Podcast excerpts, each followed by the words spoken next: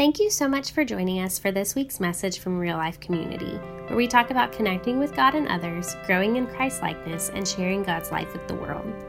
My name is Sarah Comer, and I serve each week as Connections Pastor, making sure that you know that there is a God and a community that loves you and wants to go through the seasons of life with you. You can find us at reallifecommunity.org, and we would love to meet you on Facebook or Instagram. Until then, we hope this message meets you right where you are and helps you know just how deep the Father's love is for you. I love, I have my own memories of teen camp growing up. And I know what God did in my heart and in my life during those years. And I know how foundational it is to my walk with the Lord for the rest of my life.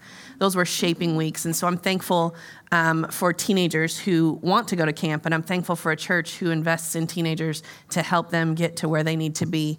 Um, and so it's amazing. And so I'm going to piggyback on that just for a minute, a little bit of a shameless plug. Next summer's NYC. Our teens need to raise $1,800 each to go to camp or to go to NYC next summer. Um, we are fundraising. We're going to continue fundraising over the next year, but my goal is to help them with as much of that as we can through their fundraising opportunities that they have. They're going to write support letters here soon. Um, but again, it's a foundational opportunity for them. It's one of those weeks that they will talk about for the rest of their life of what God has done through them and in them um, as a part of that experience. And so, uh, if you're interested in helping a teen, maybe you want to hire them. Maybe you have work at your house and say, hey, I'll hire a teen to come do this at my house. They would love to come do work. They, they haven't even told me that yet, but I know that they would love to come do work for you um, and raise some funds to go to NYC. But seriously, though, um, I'm so thankful for a church that believes in our children and our teenagers um, and believes in not what he said, not who they're going to be, but who they are right now. Um, so this morning, I love that they were talking about, um, you know, this week was about me seeing others. Hmm, our, the- our, our theme for the next, uh, our series that we're in right now is X ray vision and seeing things the way that God does, having God's vision for things.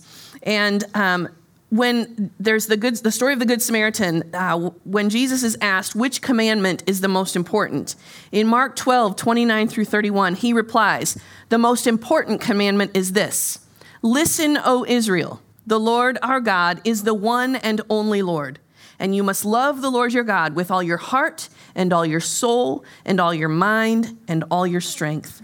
The second is equally important love your neighbor as yourself. There is no other commandment that is greater than these. So there's this expert in the religious um, the community that he, he kind of wants to test Jesus and ask him the question. He says, Who is my neighbor? And he, um, Jesus answered him, and the way that he answered him is our, our text for this morning, but we're going to read our text a little bit differently than we normally do here, okay? So if you're with us online, this is going to be a little different, but I'm going to ask everybody to participate, kids and all, right? I need everybody to close your eyes. And you're all like, what in the world is she doing? Okay? Close your eyes with me. We're to step into the story of the Good Samaritan this morning, right? You are going to be um, the person who got beat up on the side of the road. You're the Jewish man or Jewish woman, right? You're traveling from Jerusalem. You're heading down to Jericho.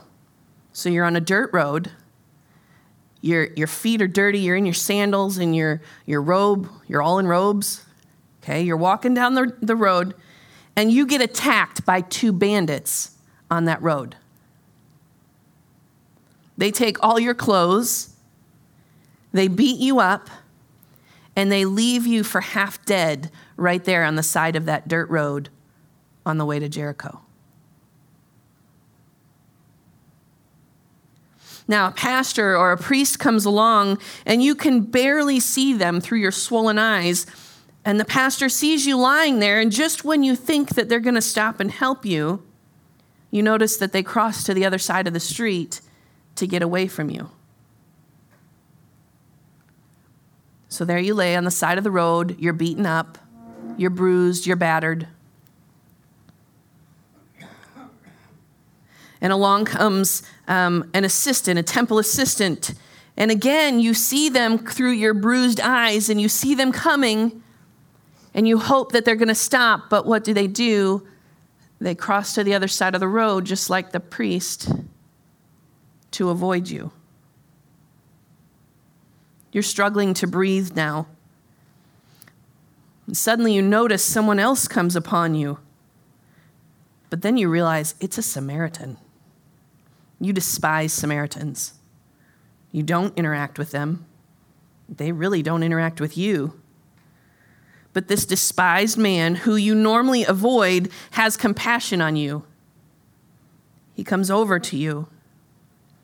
This Samaritan, you don't even like to say the word, he soothes your wounds with olive oil and wine. That's what was used at the time to help heal wounds. And he bandages your wounds for you. But that Samaritan doesn't just leave you laying in the dirt road. He puts you on his donkey and he takes you to an inn where he continues to care for you.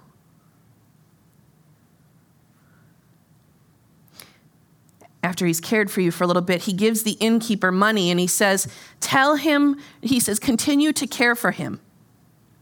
And if the bill goes any higher, I'll come back and I'll pay you more money the next time I'm in the area. You lay there in the care of the innkeeper, and all of the expense has been paid by a Samaritan. Okay, open your eyes with me. You don't have to answer this out loud, but who did you picture? Who was the priest in your mind that passed you by? Who is who, who was the assistant that passed you by? And maybe, maybe you were just picturing an image and not a face to a person, but who was the Samaritan, your enemy, that stopped to help you? How did you feel knowing that your enemy was the one that stopped to help you when your own kind wouldn't?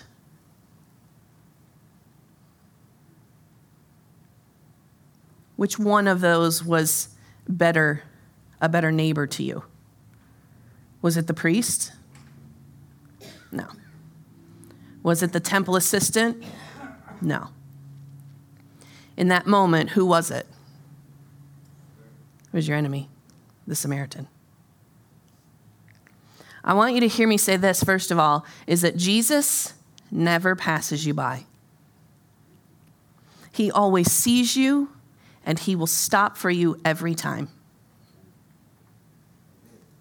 And then, just like the one who shows you mercy in that story, right? You're the Samaritan, you're, or you're the, the Jewish man laying on the ground, or Jewish woman, and the one that shows you mercy, just like that one, Jesus says, You're supposed to love others just like that. So, my question for you to think about this morning is who are your neighbors? Who are the ones that um, you need to stop for on the side of the road? A neighbor is a person or place in relation to others near or next to it. It is any person in need of one's help or kindness. Can you think of anybody like that in your life? Anyone in your life in need of help or kindness? Next door to where you live, people in need of help or kindness.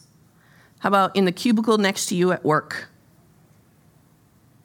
The desk next to yours at school, students?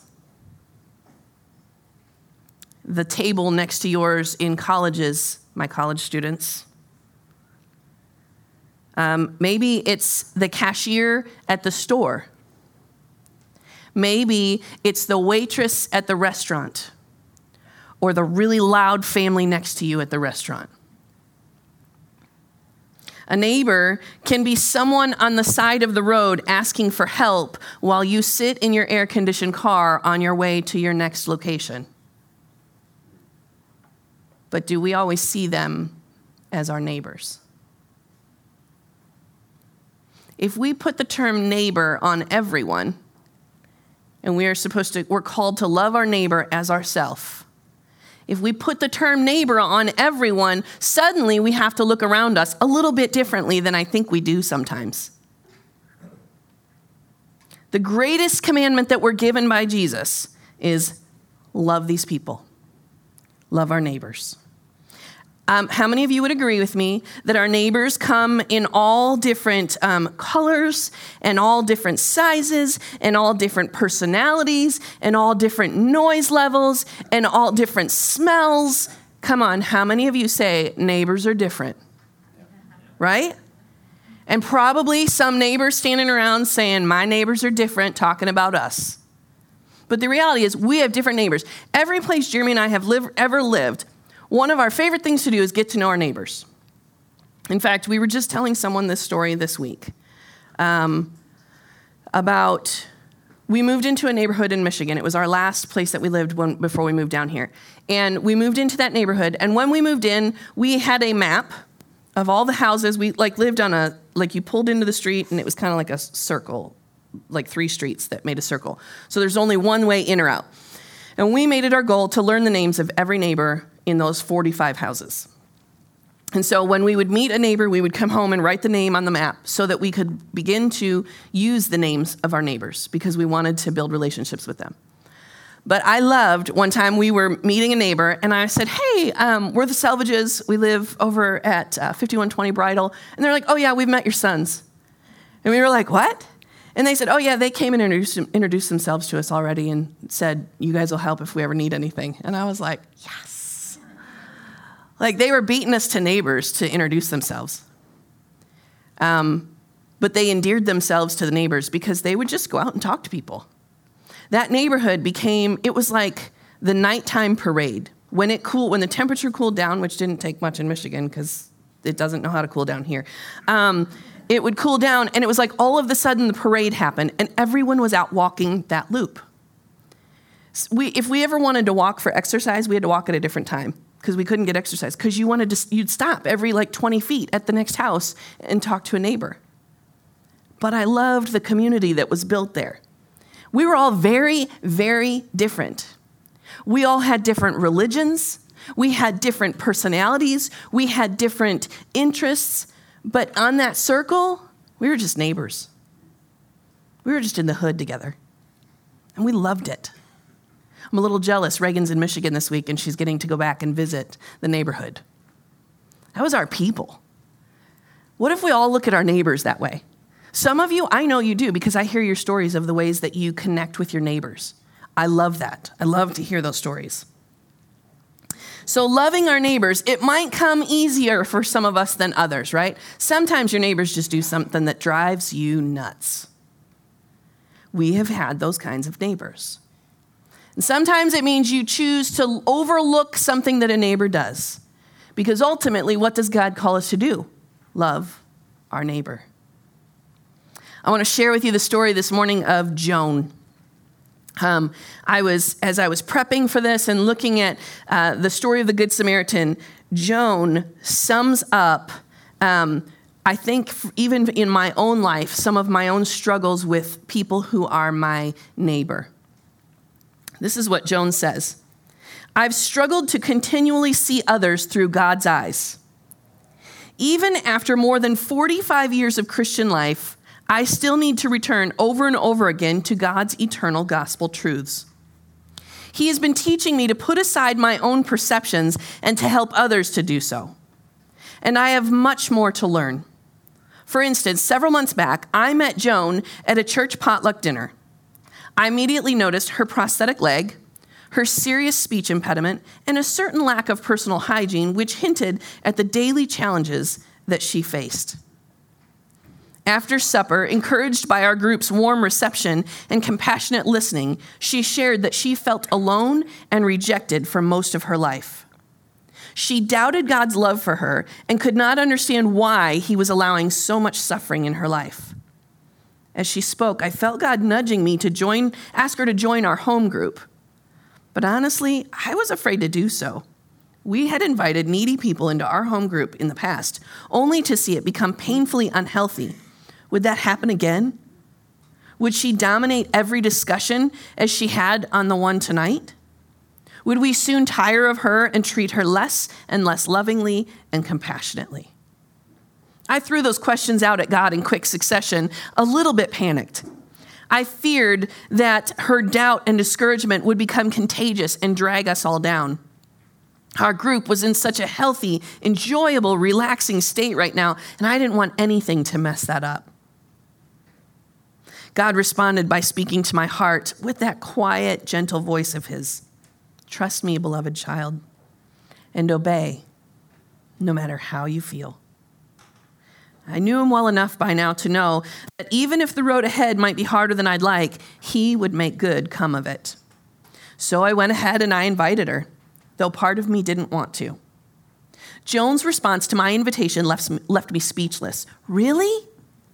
You want me to be a part of your group? Thank you for so much for allowing me to come. At that moment, all fear and hesitation evaporated, replaced by love and compassion. I was no longer focused on me. I was focused now on her and what God wanted to do. Over time, I discovered that her commitment or her comment was linked to a lot of past rejection and loneliness and sorrow. This is probably why God introduced her to me. Although my life story is very different from hers, we journey well together because her struggles are similar to some of mine. During our home group meetings, Joan would periodically share returning doubts concerning God's existence, his total forgiveness, and her access to heaven. Having gone through a deep period of doubt, guilt, and shame myself years before, I knew just how tenacious and pervasive such feelings could be. When Joan phoned me asking for prayer because she was entertaining suicidal thoughts, I helped her express all her fear, her discouragement, and her pain to Jesus, just as I had learned to do in my own times of depression.